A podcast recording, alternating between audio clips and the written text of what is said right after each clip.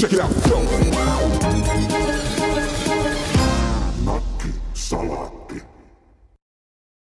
No niin, rakkaat kuulijat, tervetuloa taas Nakkisalaatin pariin. Meidän viime viikkoinen, korjaan viime kertainen jakso sai paljon asiakaspalautetta, kuulijapalautetta aikaiseksi ja, ja me päätettiin vielä jatkaa tästä pelaamiseen ja peleihin liittyvästä teemasta ihan hieman, koska meillä on tänään studiossa muitakin henkilöitä minun lisäkseni. Meillä on täällä muun muassa diplomi-insinööri Thomas Lemström. Kiitoksia, täällä minä taas olen. No niin, siellä se Thomas vaatimattomana sohvalla istuu ja myhäilee. Mut meillä on tänään ihan oikea vieras. Meillä on tohtori Olli I. Heimo, joka on ystävällisesti tullut tänne studioon meitä tervehtimään. Tervehdys Olli, mitä kuuluu? Tervehdys ja kiitoksia, oikein hyvää.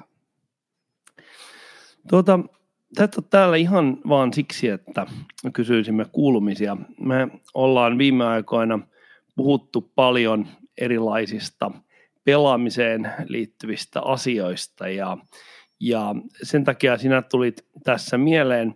Kerropa vähän, kuka sinä olet ja mitä sinä puuhailet? Joo, mä olen Turun yliopistossa kauppakorkeakoululla tutkijatohtorina ja siellä tutkin äh, monen muun asian lisäksi niin, tietokonepeleihin ja virtuaalimaailmoihin liittyviä eettisiä kysymyksiä. Tutkitaanko tota pelaamista Suomessa paljon ja Turun kauppakorkeakoulussa onko siellä paljon muita, jotka tutkii peleihin liittyviä asioita tai pelaamiseen liittyviä asioita? Meitä on siellä muutamia ja meidän tässä IT-eettisessä tutkimusryhmässä niin jonkun verran tutkitaan pelaamista. Enemmän sitä tutkitaan muissa yliopistoissa.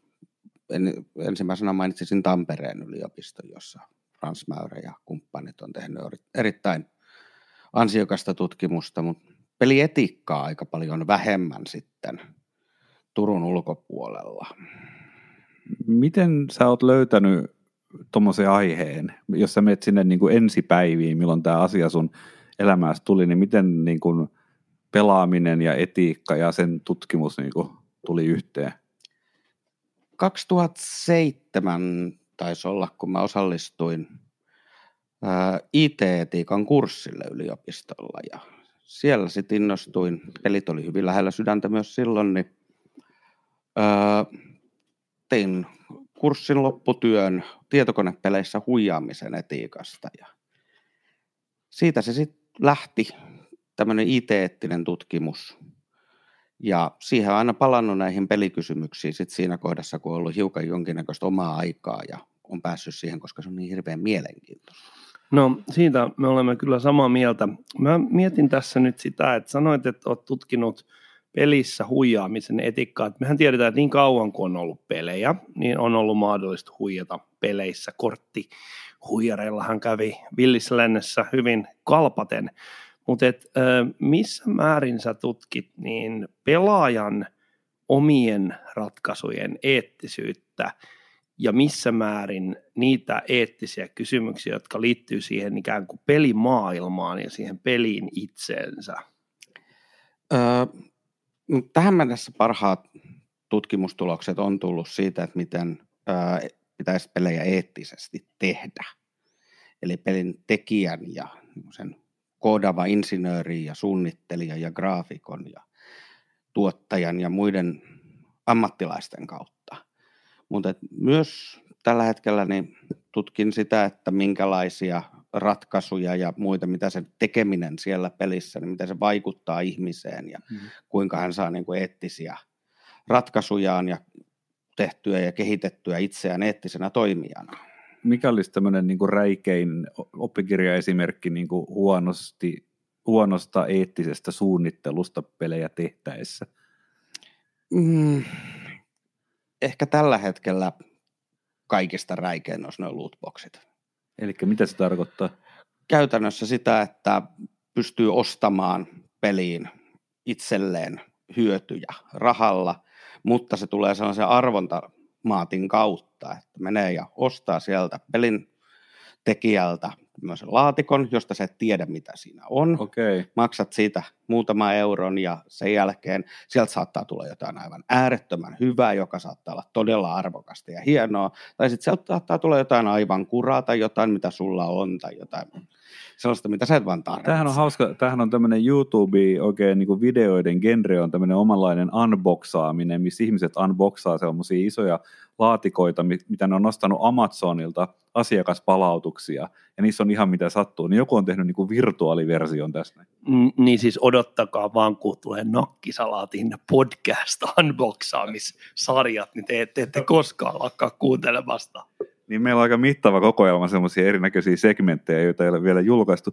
No sitten luonteva toinen kysymys on se, että mikä olisi esimerkki niin kuin eettisesti äh, huonosta pelaamisesta? No, jos me esimerkiksi mentäisiin kaikki kolme pelaamaan jotain peliä ja käytettäisiin siinä sitten omaa aikaa, me saataisiin pelin rahaa tämmöistä ja mä tarvitsisin sieltä pelissä sitten jonkun hyödykkeen ja mä menisin ja lainaisin teiltä rahaa. Tähän näet, hei kaverit, lainatkaa mulle rahaa. Mä menen ja ostan tuommoisen asian ja tarkoituksena kai on maksaa sitä teiltä takaisin.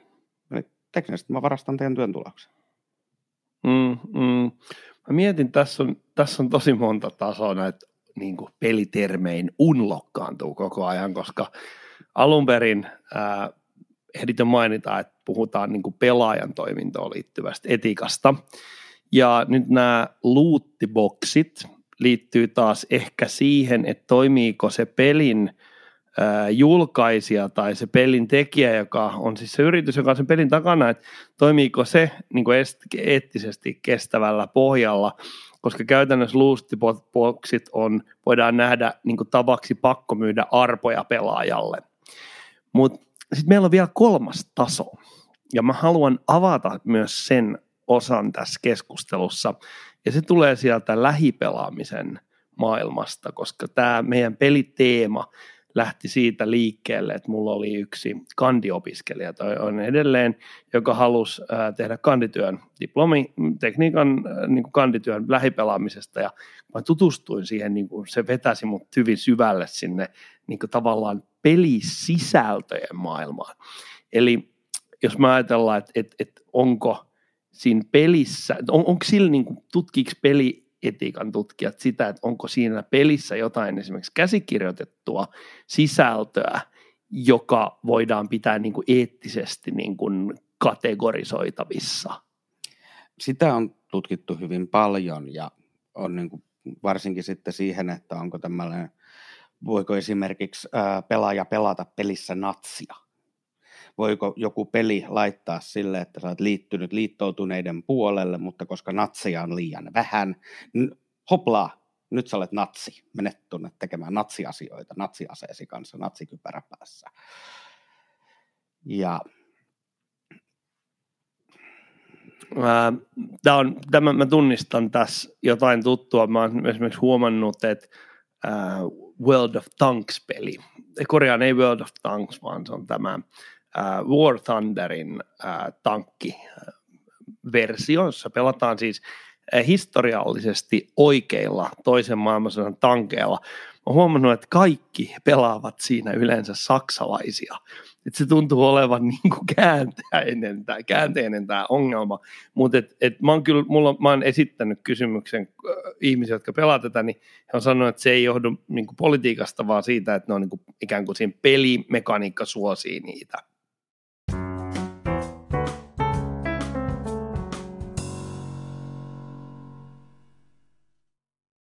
Joo, loottiboksissahan vielä on semmoinen mielenkiintoinen kohta, että koska ne ei ole kuitenkaan, niin kuin sä mainitsit, niin arpoja, vaan sehän on se myyjä, joka päättää, mitä sieltä tulee.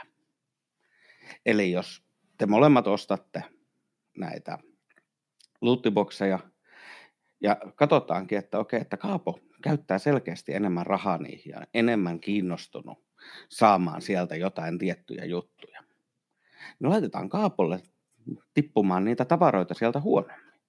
Ja vasta siinä kohdassa, kun aletaan huomaamaan, käyttäytymisanalyysillä käytetään vähän jotain tekoälyä tai data miningia, palkataan pari psykologia tarkkailemaan tätä, niin saadaankin hyödynnettyä niin, että saadaan nyhdettyä teiltä molemmilta se maksimimäärä rahaa kaapota selkeästi siis enemmän.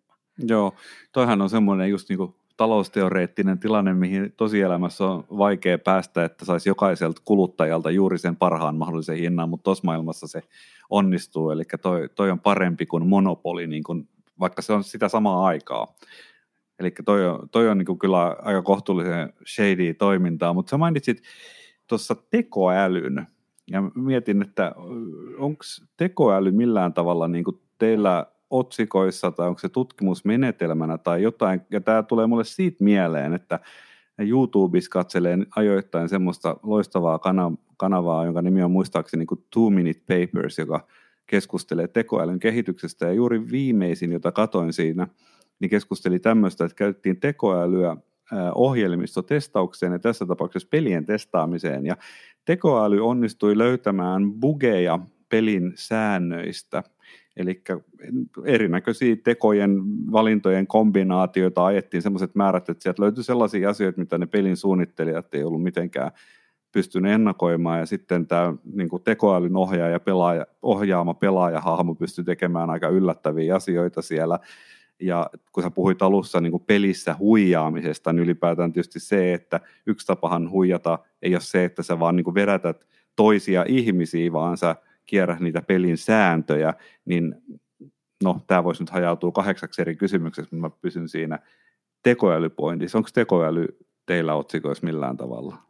No yleisesti IT-etikassa se on tosi iso pointti. Joo. Ja tällä hetkellä se on melkein missä tahansa bisneksessä, kun puhutaan. Niin Mites pelien kohdalla? Peleissä ö, toki, mutta mä luulisin, että enemmän niin kuin se, missä se ongelma on, on juuri tässä niin kuin markkinoinnissa, että sitä tekoälyä käytetään näitä ihmisiä vastaan etsimällä mm. sellaisia psykologisia kohtia, muita niin kuin temppuja, joilla saadaan siitä pelaajasta nyhdettyä enemmän hyötyä. Mietin tässä sellaista asiaa. Mm, Tomas kertoi tosiaan mielenkiintoisen jutun, että miten tekoälyn avulla voidaan niin kuin löytää näitä tällaisia niin kuin tapoja pärjätä paremmin siinä mm. pelissä. Mutta entä jos se on, entä jos pelintekijä tekee sen tarkoituksella, että tavallaan tässä pelissä on mahdollisuus pärjätä pa, ikään kuin odotusarvoa paremmin, jos sä löydät siitä tiettyjä asioita. Toihan voi olla tietyllä tavalla niin kuin ovelasti käsikirjoitettu siihen peliin mukaan. Näinhän se hirveän monessa pelissä on, varsinkin kun ne menee monimutkaisemmiksi. World of Warcraftissa esimerkiksi kannatti osata, niin kuin minäkin harjoittelin sitten ihan – kävin pari matematiikan kurssia silloin, kun sitä pelasi opiskeluaikoina, niin satulapintoja ja muuta tämmöisiä monimutkaisempaa matematiikkaa, että pystyy optimoimaan sen hahmon tekemän vahingon. Mutta tietenkin pelin tekijän kannalta, niin siinä vaiheessa, jos osa pelaajista alkaa niinku rikkomaan niitä sääntöjä niin paljon, että se – häiritsee niiden muiden pelissä, siis ikään kuin muut rupeaa käyttämään vähemmän aikaa siinä pelissä, niin silloinhan varmasti joku puuttuu siihen asiaan. Joo, ja näissähän hirveän usein vaihdetaan niitä sääntöjä ihan tarkoituksella muutaman kuukauden välein, jotta ei tule joitain tiettyjä optimaalisia ratkaisuja, ja kun sitä aina löytyy joku asia, kun on rikki, niin sen jälkeen se pelintekijä menee ja muuttaa sieltä, että tehdään tuota kykyä vähän heikommaksi ja laitetaan tuota kykyä vähän tehokkaammaksi. Siinä ei sinänsä ole mitään eettistä ongelmaa. No miten nyt sitten, jos mennään siihen maailmaan tämmöisenä kuriositeettina, jos, josta minä tiedän jotain, mitä pelaamiseen tulee, eli rallipelit. No ainoita tämä pelaama ja virtuaali volkkaria metsässä ja virtuaaliformulaa virtuaalimonakossa hyvin harvoin näitäkin asioita, mutta kuitenkin tämä on oikeastaan ainut pelaaminen, jota mä oon harrastanut, niin onko tämän tyyppisissä peleissä eettisiä ongelmia, jotka olisi tutkimisen arvoisia? Joo, mä tuossa tämmöisen kännykkä rallipelin lataasin itselleni ja sitä kokeilin sitten pelata eri tavalla ja siinä tota, hirveästi se yritti saada mua koko aika maksamaan. Tämä oli tämmöinen freemium-peli, eli se on ilmainen, mutta kun maksat lisää rahaa, niin saat lisää juttuja ja siinä pystyy myöskin sitten ostamaan sitä menestystä. Ihan yksin peli se oli ja tiedättekö mitä maksaa kännykkäpeliin Virtual Ferrari? Mm, en osaa sanoa. Kymppiä. Joo, Tämä on muuten hyvä pointti itse asiassa. Mä olin jopa unohtanut tämän. Kun mä pelasin Real Racingiin, niin kyllähän se yritti rahastaa hirveät määrät, mutta mä tein sitten semmoisen niin mielenkiintoisen rajoitteen niin kuin yrittää viimeiseen asti niin kuin välttää sitä.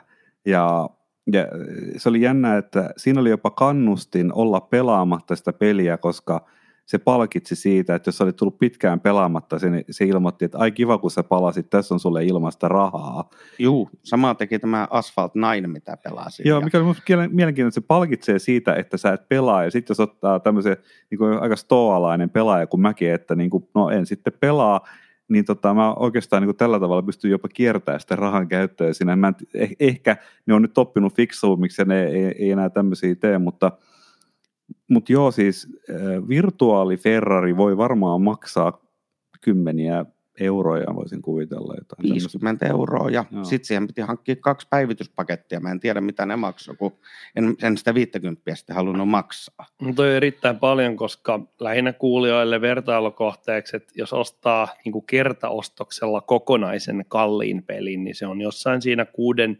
70 välillä. Juu, ja tällä virtuaaliferrarillahan ei tietenkään päässyt pelaamaan kuin ehkä kymmenessä prosentissa niistä radoista, että sitten olisi pitänyt ostaa virtuaaliralliautoja, virtuaalibemaria, virtuaali sitä ja tätä ja tota. Mulle tuli tästä Kaapo sun puheenvuorosta semmoinen mieleen, että se on vähän niin kuin, että meillä on niin eksklusiivinen kuulijaryhmä, että sun täytyy valistaa, mitä asiat maksaa. Tämä oli vähän sellainen, ja maitopurkkihan tunnetusti.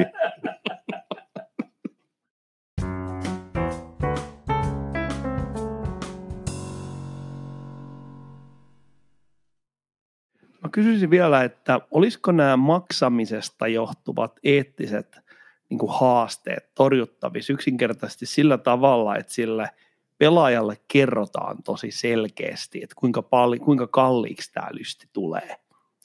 No se olisi monessa kohdassa niin se ensimmäinen lähtökohta, mistä lähtee. Kovin usein noihin peleihin pistetään tällaisia piilokustannuksia, että aikaisemminhan peleissä oli yleisin bisnesmalli, että tehdään liiketoimintaa sillä, että markkinoidaan, että meillä on nyt tämmöinen peli, tehdään siitä ehkä joku Sharevare-versio, että pääsee pelaamaan ensimmäisen kentän ja sitten maksat sen 60 euroa, saat sen pelin ja siinä se on. Sitten tuli nämä DLC, eli ladattava lisämaksullinen sisältö ja muut tällaiset erilaiset mikromaksut, joilla sitten peliin alettiin laittaa lisää sisältöä, mitä voi pelaaja hankkia. Ajatuksenahan oli, että niin kuin, kun se peli nyt on jo valmis, siellä on moottorit ja grafiikat ja tällaiset, niin sitten saadaan kuitenkin tuotettua siihen lisää pelattavaa siedettävällä hinnalla ja saadaan rahaa. Mutta mihin se kääntyi hyvin äkki oli se, että huomattiin, että osa pelaajista on tämmöisiä valaita, jotka maksaa sitten ihan mitä vaan. Joo, eli joitakin ihmisiä voidaan niin vedättää hyvin paljon, mikä ei enää kenenkään mielestä juuri voi olla kohtuullista, mutta että jos me hetkeksi pistetään ne valaat sivuun, me mietin tota laajemmin vielä tuota kysymystä, että se on niin kuin helppo ymmärtää, että se on eettisesti kyseenalaista niin kuin ostattaa ihmisillä virtuaalisia hyödykkeitä ja profiloidaan niitä psykologisesti manipulointimielessä. Mä vaan mietin, että onko tämä suurin haitta, joka niin kuin epäeettisistä peleistä sun nähdäksesi on tämä niin kuin taloudellinen hyväksikäyttö vai onko joku muu asia sun mielestä eettisesti kyseenalaisempaa? Mm, monessa kohdassa näitähän markkinoidaan lapsille. Ja siellä sitten koitetaan kerätä lapsilta esimerkiksi markkinointitietoja tai muuta niin kuin käyttäytymistietoa. Ja nykyään tämä tieto on ihan suoraa rahaa ja sitä voidaan myös sitten käyttää heitä vastaan esimerkiksi kohdentamalla heille markkinointia. Mm, eli tämä on, tämä on niin kuin kulut, tämmöinen niin kuin periaatteessa kuluttamisen etiikkaa äh, lähellä oleva asia. Tämä osuus kyllä. Ja osittain tässä on kysymys siitä, että millaisia arvoja me opetetaan lapsillemme ja itsellemme siitä, että – harjoitellaanko me jotain peliä pelaamaan kunnolla, opetellaanko me paremmiksi pelaajiksi, kehitytäänkö me siinä. Ennen pelit oli vaikeita, että harva meistä Doom ykköstä edes ekaa kenttää ihan ensimmäisellä yrityksellä pääsi, mutta ahkeralla työllä, hyvällä harjoittelulla me kehityttiin pelaajina ja öö, päästiin sitten, opittiin pelaamaan seuraavia ja seuraavia pelejä paremmin ja paremmin. Jos nykyään vaihtoehto sille, että me nähdään pitkäaikaisesti työtä ja opetellaan jotain, niin maksetaan luottokortilla, niin kehittääkö se meitä silloin ihmisinä? Että onko se sellainen ratkaisumalli, mitä me sitten yritetään muussakin elämässämme toteuttaa. Että tätä voi, tästähän voi taas oikasta, kun vähän maksaa. Että ei mun mm. tarvii harjoitella, ei mun tarvii opetella, ei mun tarvii lukea, ei mun tarvii kehittyä. Mikä on sun mielestä, tai minkälaiset pelit tai mitkä pelit on sun mielestä niin kuin etiikan mittareilla parhaita ja kehittävimpiä, ja mitä sä toivoisit, että esimerkiksi lapset pelaisi tai nuoret, jos ajattelee sitä, tai kuka tahansa, joka haluaa kehittyä, mutta... Et... Sellaiset pelit, jotka pistää pelaajat selkeästi samalle viivalle. Niissä on paljon opittavaa, niissä jokainen peli on hiukan erilainen. Jokainen kerta on hiukan erilainen, kun pelataan. Ja mielellään semmoiset vielä, jossa täytyy tulla toisten ihmisten kanssa toimeen. PlayerUnknown's Battleground esimerkiksi. Jok- samanlaisia kenttiä, monta, hmm. mutta jokainen peli on hiukan erilainen. Jokaisessa pelissä täytyy hiukan eri asioita ja silloin monta eri asiaa, joita täytyy harjoitella. Ja sitten jos sitä pelataan ryhmässä, niin sun täytyy tulla niiden ryhmäläisten kanssa toimeen kun en tunne pelejä todellakaan hyvin, niin kysyn tämmöisen kysymyksen, että onko niin kuin valtavirta peleissä, niin kuin kaupallisesti sponsoroiduissa peleissä, niin onko niissä hyviä pelejä vai onko sielläkin niin kuin mainstreami tuppaa elokuvissa ja vähän joka ikisessä asiassa olemaan enemmän tai vähemmän tuubaa, niin onko nämä niin hyvät pelit jonkinlaisia niin indie-pelejä sitten yleensä vai onko niin tämmöisissä isoissa mainstream-tuotannoissa yhtä lailla hyviä pelejä sun mielestä? No just mainittu PlayerUnknown's Battleground on mainstream-peli ja hyvin suosittu. Samoin esimerkiksi StarCraft Saga, joka on kehitetty ihan toimivaksi e-urheiluksi, tai Counter-Strike Saga, niin niissähän on yritetty juuri saada sitä, että pelaajat on niin kuin tasa-arvoisia. Ja miten vaikkapa PlayerUnknown's monetisoi, niin sieltä saa ostaa erilaisia vaatteita ja siellä on lootboxia, mutta niistäkään ei saa siihen niin kuin pelin hyötyä, että saa vaan tosi nätin näköisen oranssin rynnäkkökiväärin sen niin kuin mustan rynnäkkökiväärin tilalla. Niin, eli tällainen, niin kuin, miksi mun mielestä tätä kutsutaan paper dollingiksi, eli paperinukkeiluksi, eli ja. tällaisten niin kuin puhtaasti visuaalisten elementtejä, jotka ei vaikuta siihen pelissä pärjäämiseen, niin näiden myynti on ok, kunhan ihmiselle kerrotaan, hinnat ja tähän liittyvät asiat oikein.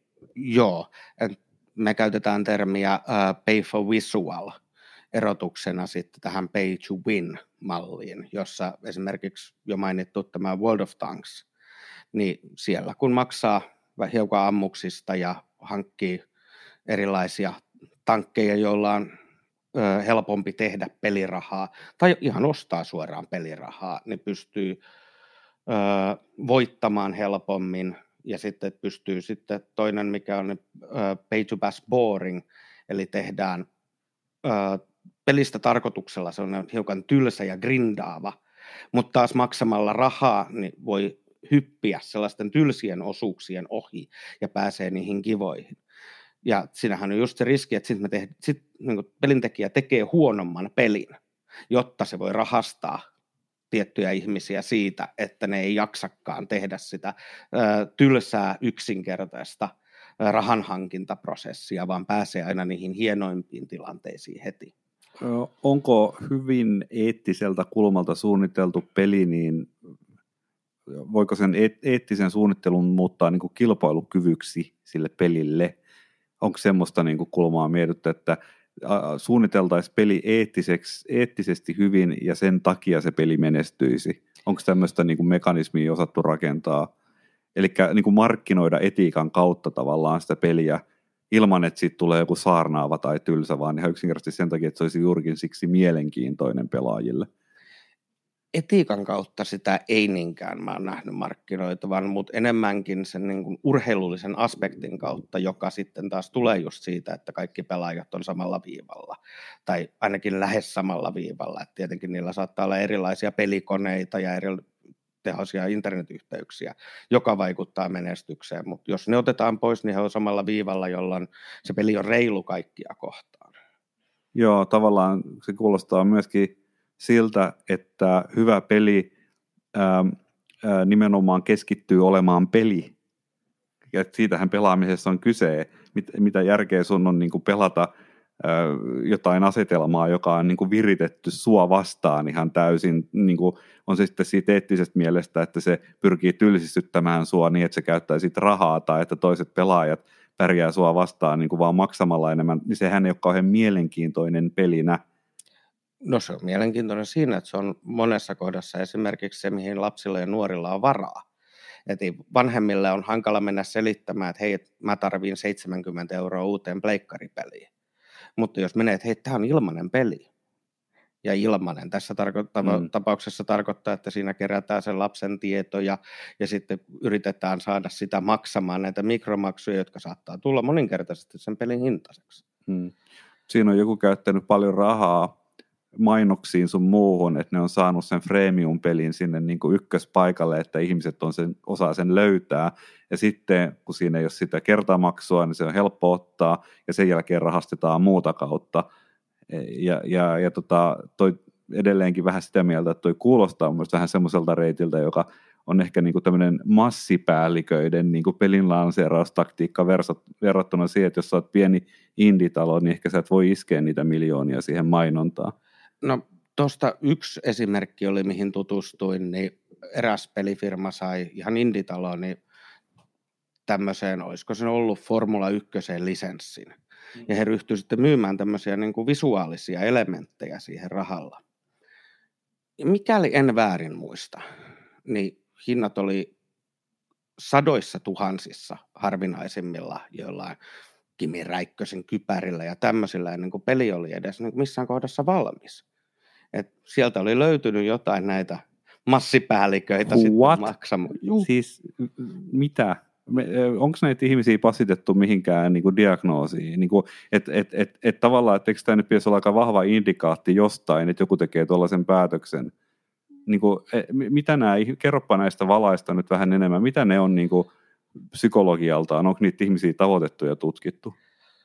No, en ole lukenut itse tutkimuksia ja mä en ole psykologi, niin mä en uskalla hirvittävästi lähteä sanomaan, mutta näissähän esimerkiksi, jos näitä Facebook-pelejä on pelannut, Farmvillejä mm. ja muita, niin mä oon ymmärtänyt, että ihan ehdoton suurin osa rahaa tulee ihan muutamilta pelaajilta, jotka käyttää niin tuhansia, ellei kymmeniä tuhansia siihen, että ne saa virtuaalifarmin kukoistamaan.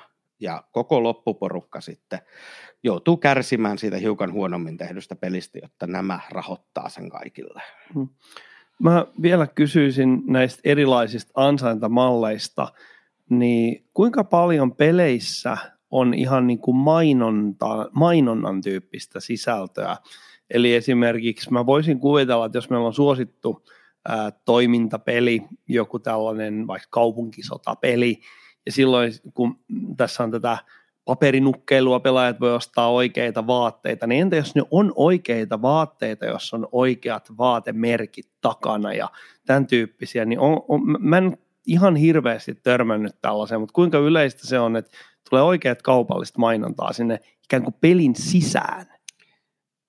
Sanoisin, että se on paljon yleisempää se mainonta näissä niin kuin mobiilipeleissä sillä, että ne mainokset välkkyy siellä erien välissä ja tämmöisissä tilanteissa, kun se, että niitä laitetaan sinne sisälle, ei ole tullut hirveästi vastaan.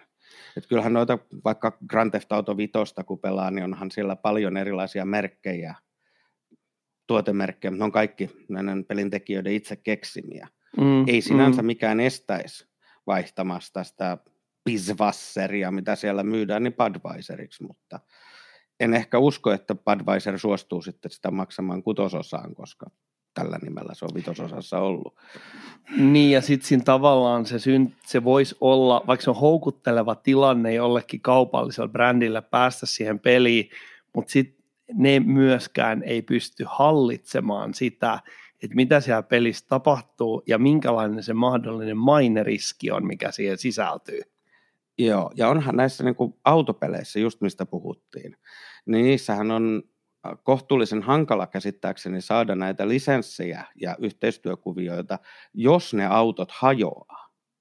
Eli nämä autofirmat ei yleensä tykkää hyvällä sitä, että heidän hienon Bemarinsa tai Volkkarinsa voi mällätä rikki, jonka takia sitten niihin keksitään monesti erilaisia merkkejä, jotka ovat hyvin sen näköisiä ja nimisiä. Vaikkapa just Grand Theft Auto 5 tailgater, joka on ihan Audin näköinen vehjä.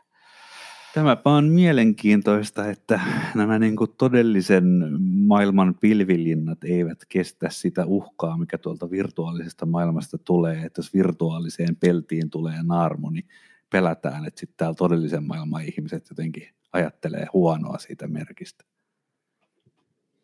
Kiitos Olli, tämä on ollut erittäin mielenkiintoinen keskustelu ja tästä varmasti niin kuin riittäisi aihetta pidempäänkin, mutta me saatiin nyt tosi mielenkiintoinen ää, keskustelu tähän etiikkaan ja, ja mukavaa, että tulit käymään ja ei muuta kuin muista pelata paljon. Kiitoksia.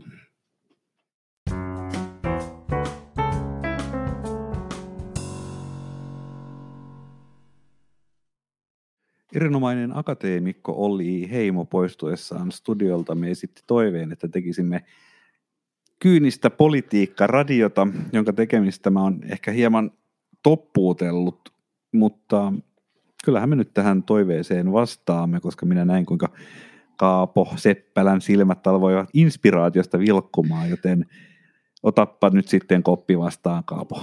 Mm, no niin, kiitoksia Thomas. Mä olen tässä vähän jo odotellutkin Kyynisen politiikkaradion paluuta. Mä haluaisin kertoa sinulle mun kokemuksistani.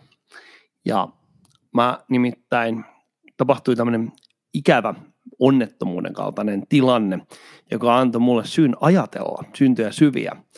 Mä olin kyntämässä traktorilla ja mä olin siinä jyrkässä rinteessä, josta mä olen puhunut, kun puhuttiin niistä lampaista, jotka menee sinne Eikä laitumelle. Nyt puhutaan siis keskustan rappiosta selvästi, jos ollaan pellolla, joka viettää jonnekin. Minne Jotain tähän suuntaan, eli mä olin siinä okay. jyrkällä joen penkalla kyntämässä ja hmm.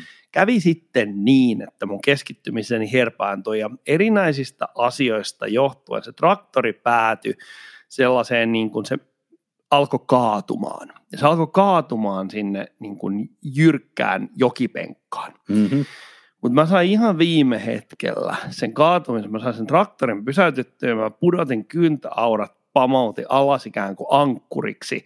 Ja se jäi siihen niin kuin elokuvassa sillä tavalla niin kuin noin ehkä 35 asteen kulmaan.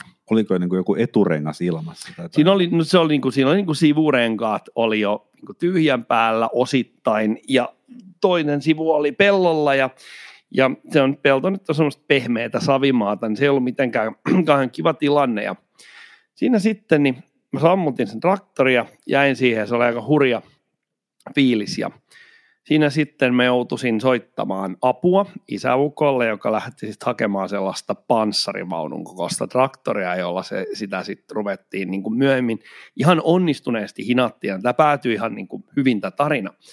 Mutta ikään kuin mun aasinsilta neronleimaus niin syntyi sillä hetkellä, kun mä olin siinä traktorissa.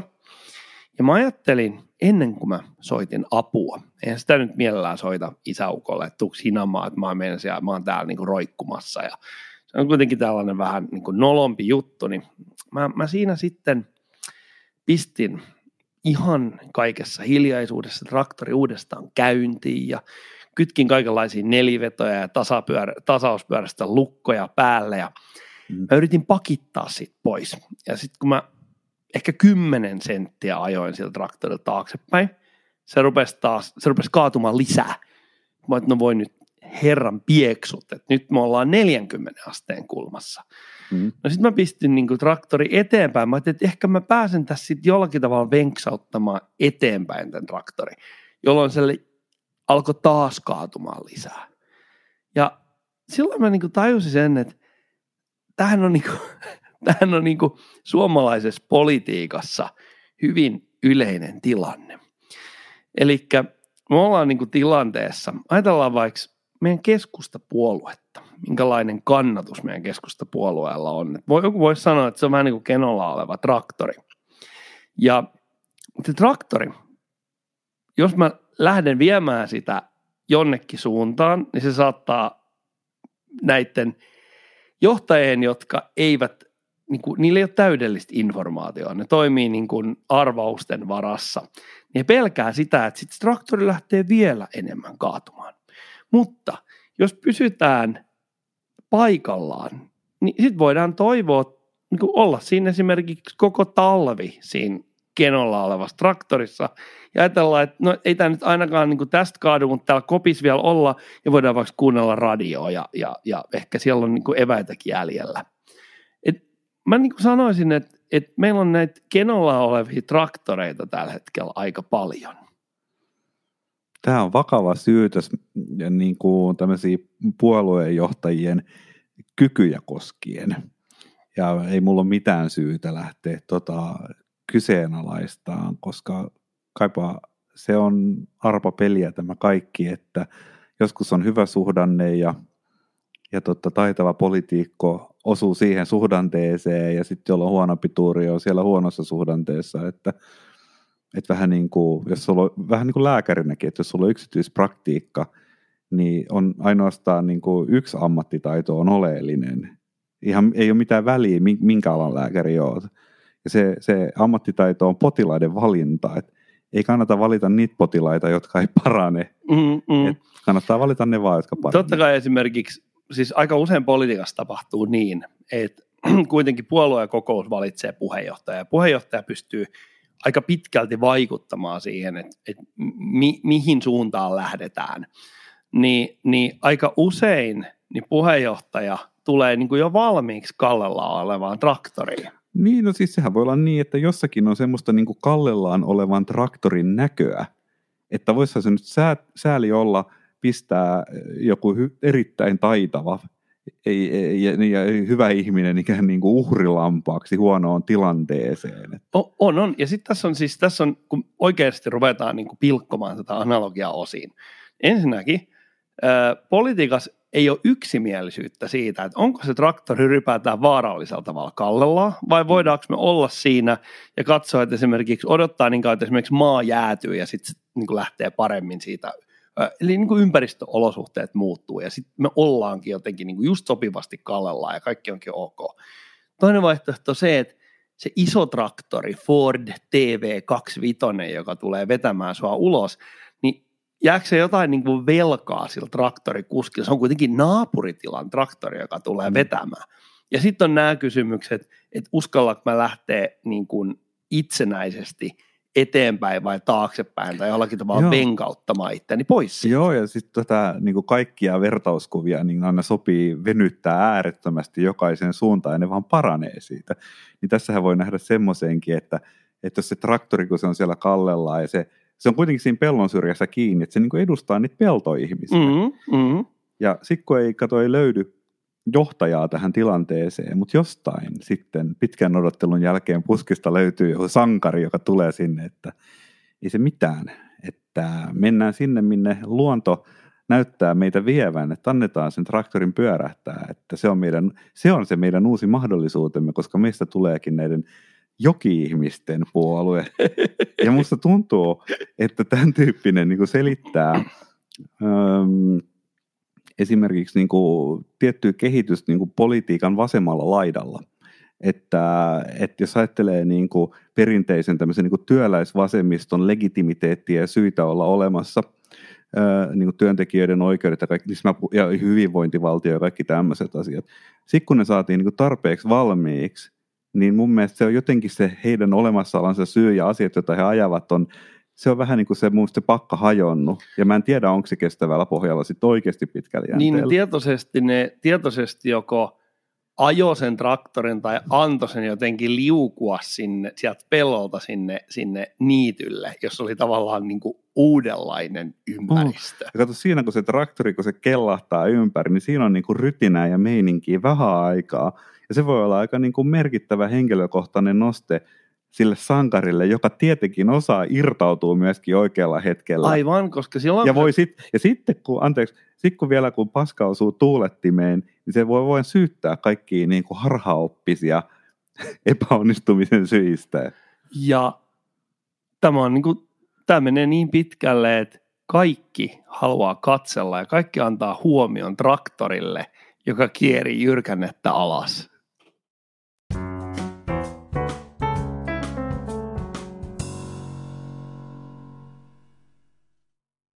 No, onhan toi tuommoista niinku hassun hauskaa sanailua tämä kyyninen politiikkaradio ää, joskus, mutta koen sen sillä tavalla ongelmalliseksi, koska en pysty täysin niin seisomaan noiden sanojen takana, koska en oikeasti samaistu niihin. Mun, siis mun pointti on vaan se, että mä oon niin kuin beyond kyynisyyden, että mun mielestä politiikka ei vaan ole niin tärkeää, kun annetaan ymmärtää ennen kaikkea poliitikot antavat mm. ymmärtää. Mulla on kaksijakoinen suhtautuminen politiikkaan. Mä oon periaatteessa samaa mieltä aika paljonkin siitä, että, että se saa ensinnäkin liikaa, se saa liikaa ilmatilaa. Ihmiset puhuu Juman kautta samana päivänä on ammuttu raketti taivaalla, joka osaa peruuttaa. Ja silti niin suomalaisissa tota, uutislähteissä puhutaan vain jostain aivan käsittämättömän puuduttavasta poliittisesta väännöstä, joka on pelkkää showta. Mutta toisaalta on kiinnostaa politiikassa se, että se on niin kuin yksi peli muiden joukossa, ja mua kiinnostaa se ilmiönä, että minkälaiset ihmiset ikään kuin, oikeastaan kysymys ei ole siitä, että ketä sitä politiikkaa tällä hetkellä tekee, ketkä on siinä pelissä, vaan mua kiinnostaa se, että minkälaiset niin kuin, minkälainen ajattelu ja minkälaiset ihmiset sieltä puuttuu, jotka tavallaan niin kuin kyseenalaistaisi sitä showta ja niitä olemassa olevia sääntöjä ja lähtisi niin kuin tietyllä tavalla niin kuin viemään ehkä, ehkä sitä jollakin tavalla niin kuin abstraktimmalla tasolle. Niin, se on vähän vaikea kerralla muuttaa, koska se on vain yksinkertaisesti ää, niin kuin vastenmielinen maailma monille, just niille ihmisille, joita sä ehkä kuuluttaisit sinne niin tota, ne, ei ne halua niihin niin kuin johonkin niin kuin loputtoman pitkiin pullakahvimaratoneihin, missä vaan niin kuin pönöstellään Niin, kampaviinereitä ja jaffaa, mutta et, et mä mietin, niin kuin mulla on kaksi ryhmää, mitä mulla tulee mielessä, että siis ä, taiteilijat ja tiedemiehet, niin he ovat yleensä kiinnostuneita – sellaisien asioiden löytämisestä, jotka on niin kuin tavallaan kokonaan uusia ilmiöitä tai että he pääsevät niin kuin mukaan tekemään kokonaan uutta ilmiöä. Hmm. Tätä, ta, tätä tapahtuu politiikassa äärimmäisen harvoin. Ja silloin harvoin, jos semmoinen sattuisi vaikka tulemaan tämmöinen ilmiö, niin kaikki politiikan toimijat pyrkii niin kuin välittömästi niin kuin omimaan sen ja käyttää sitä vaan niiden niin kuin vanhojen tavoitteittensa ajamiseen. Joo, mutta tässä on just se, että niin kuin, taiteilijoilla ja tiedemiehillä, niin niiden aika on paremmin käytetty jossain muualla yksinkertaisesti sen lisäksi, että ne, ne koska ne itse asiassa tylsistyisi kuoliaaksi siellä niin kuin pönötyskilpailussa. Et, et, kun se pointti tavallaan jopa se, että jos, sanoo, jos ajattelee näin, että, että olisipa hyvä, että siellä olisi enemmän taiteilijoita ja tiedemiehiä tai jotain muuta kuin broilereita esimerkiksi, niin se melkein tarkoittaa sitä, että ajattelee, että se olisi jotain tärkeää tämä politiikka ja sen takia sinne pitäisi niin kuin saada erilaisia eri tavalla fiksuja ihmisiä, sanotaan nyt näin diplomaattisesti. Niin, niin tota, mutta mun mielestä se ei ole edes niin tärkeää. Se, se on vaan niin kuin, se on jotain, mitä tapahtuu tuolla jossain, ehkä se jo, jonain aikajänteenä muuttuukin erilaiseksi, mutta oikeastaan sekään ei edes kiinnosta enää mua. Kysymys on varmaan siitä, että, että ne ihmiset, jotka tekee sitä, ne on siinä, ne on niin kuin siinä pelissä pelaajia, niin he tavallaan, jotta he pystyvät kokemaan itsensä tärkeiksi, heidän täytyy ajatella ja toimia niin, miten he kuvittelevat, että missä he on hyviä. Sä oot aina, niin kuin, ihmiset yleensä haluaa tehdä semmoisia asioita, missä niillä on niin kuin jonkunlainen, niin kuin, niin kuin kokee, että he pystyvät pärjäämään siinä. Hmm. Ja silloin jos joku tulee sanomaan sulle, että itse asiassa ei toi olekaan, niin ei toi ole mun mielestä tärkeää, niin se on niin hirveä shokki siihen systeemiin. Niin, ja sitten sit tavallaan, niin kuin, että jos sä nyt oot siellä jotenkin sisällä ja sitten on ne niin kuin omat kaikki hauskat karnevaalit, että on niin kuin vaalit ja sitten voi juhlia vaalivoittoa ja sitten voi puhua jotain niin kuin syvällä pohjaäänellä jotain jaarituksia demokratiasta sun muuta, niin kai semmoisessa sitten itsetyytyväisyydessä on kiva niin kuin lillutella. ja, mutta se on ihan sama justiinsa, niin kuin, että se, kyllähän, jos sä luet, tuossa mä jonkun linkin pistinkin jostain urheilujournalistista, joka on kirjoittanut jääkiekosta, mä en enää muista sitä lainausta, mutta niin se kommentoi sitä, että kun jääkiekkoilijat on semmoisessa TV-ohjelmassa, jossa ne yrittävät vähän karistaa kilojaan sun muuta, ja sitten se oli närkästynyt siitä, että miten he tämmöisen äm, arvokkaan niin urheilijan menneisyytensä nyt uhraa siinä olemalla tämmöisessä niin kuin sirkus, Aa, okay. sirkushuvissa mukana tämmöisessä TV-ohjelmassa, niin vähän sillä että mm, no arvoisa urheilu, toimittaja, että kyllähän nimenomaan tämä jääkiekko on sirkushuvi ja viihdettä ja se on olemassa sen ansiosta, että kun voidaan myydä mainoksia ja sitten rahoittaa tätä asiaa ja näin, niin tavallaan se ihmisiltä, kun ne on jossain liian lähellä jotain asiaa, niin sitten tulee kaikki niille. Ja ihan selvästi politiikasta on tehty ihan paljon tärkeämpi asia kuin mitä se on. Tässähän on tosiaan se, että mä näen politiikan niin kuin hyvin pitkälti niin kuin resurssien jakopelinä. Ja jos sä pelaat resurssien jakopeliä, niin se niin kuin sulla on hirveän, siitä nousee hirveän vähän mitään uusia ilmiöitä. Tieteestä nousee uusia ilmiöitä, kulttuurista nousee uusia ilmiöitä. Ja mua häiritsee politiikassa se, että no eihän siinä ole kauheasti uutisoitavaa, että noin nyt vääntää tuolla, että millä hallinnon aloille jaetaan rahaa ja, ja, ja tuetaanko turvetuotantoa, eikö tueta turvetuotantoa. Siis se, se on niin kuin, jos sitä oikeasti niin kuin arvioi, niin se on niin kuin pieni riski lähteä uutisoimaankin siitä niin kuin täysin kyynisen, tasapainoisen, ää, niin kuin, vähän niin kuin säätiedotusmaisesti. Mutta sitten haetaan, sitten yritetään saada sellaista jääkiekon kaltaista peliä ja vieläpä sellaista, että siinä on esimerkiksi kaksi osapuolta ja ne osapuolet itsekin tiedostaa, että se toinen pitää yrittää jotenkin nujertaa siinä mm. kaksintaistelussa median syyttäminen on sellainen vanha, vanha tota, juttu ja mä en lähde siihen, mutta että nämä toimijat haluaa tuoda itse siihen karnevalisoivia elementtejä, jotka niin kuin alkaa muistuttaa, ne yrittää saada siitä hallintoleikistä mm. niin kuin jotain itseään suurempaa. Niin. No se on tietysti, siinä on tämä niin kuin vaalien ja äänikannatuksen niin kuin mekanismi, jolloin siinä on se semmoinen peli, missä niin kuin pikkupikkusia tämmöisiä äänestäjiä niin kuin yritetään kerätä, kerätä omiin leireihin, jolloin se on tämä hajota ja hallitse peli, että sä yrität jonkun ryhmän niin kuin erottaa irti laumastaan ja sitten jotenkin manipuloida niitä mm, itsellesi. Mm. Ja tätä niin kuin käydään koko ajan. Ja, ja, ja tota, ja, mutta sitten siinä on myöskin semmoinen, mikä on se niin kuin ällöttävä puoli, on se, että tässä niin kuin ihmisten semmoiset vähän niin kuin henkilökohtaiset, niin kuin psykologiset tunteet, niin ne jotenkin siirtyy tähän politiikan sfääriin. Eli, Mun mielestäni urheilussa tapahtuu, voi tapahtua niin kuin samoja asioita. Ajatella joku ää, kuuluisa ikuinen derby, ää, onko se nyt sitten Partisan Belgrad vastaan Red Star Belgrad, niin niiden ihmisten niin kuin jotkut etniskansalliset tunteet ottaa siinä yhteen sen sijaan, että se olisi niin kuin kahden joukkueen jalkapallopeli. Hmm. Mielestäni politiikassa tapahtuu tätä siirtymää niin kuin, niin kuin tosi paljon siihen ikään kuin asiaan, mikä oikeasti on hallintorutiini. Mulla tuli yksi asia mieleen tuosta, miten niin poliitikko maalaa itse nurkkaan, tai, niin kuin, äh, nurkkaan tässä, koska poliitikko voi ajatella, että tällaisella karnevalisoinnilla se hankkii niin kuin nyt tässä lyhyellä aikavälillä itselleen paljon kannatusta jotta sen, sen kannatuksen turvin voisi sitten vaikka alkaa synnyttämään jotain uudenlaista niin kuin, tapaa ajatella ja toimia ja tuoda niin kuin, näitä abstrakteja asioita. Tämmöisiä, niin kuin, varmasti tämmöisiä niin kuin, sivistyneitä poliitikkoja on paljonkin olemassa, mutta ne jää jumiin siihen ikään kuin ää, peliin tai siihen ikään kuin karnevalisoimiseen. Sitten ne ei loppujen mm. lopuksi tee mitään muuta kun valmistele koko elämänsä sitä ikään kuin iskua tekemällä kaikenlaista niin kuin sellaista sinänsä niin kuin todella vähämerkityksellistä, mutta et hirvittävällä niin kuin intensiteetillä, että ne saa sen kannatuksen, mutta ne ei koskaan niin kuin tavallaan ammu sitä sit tyhjäksi sitä lipasta.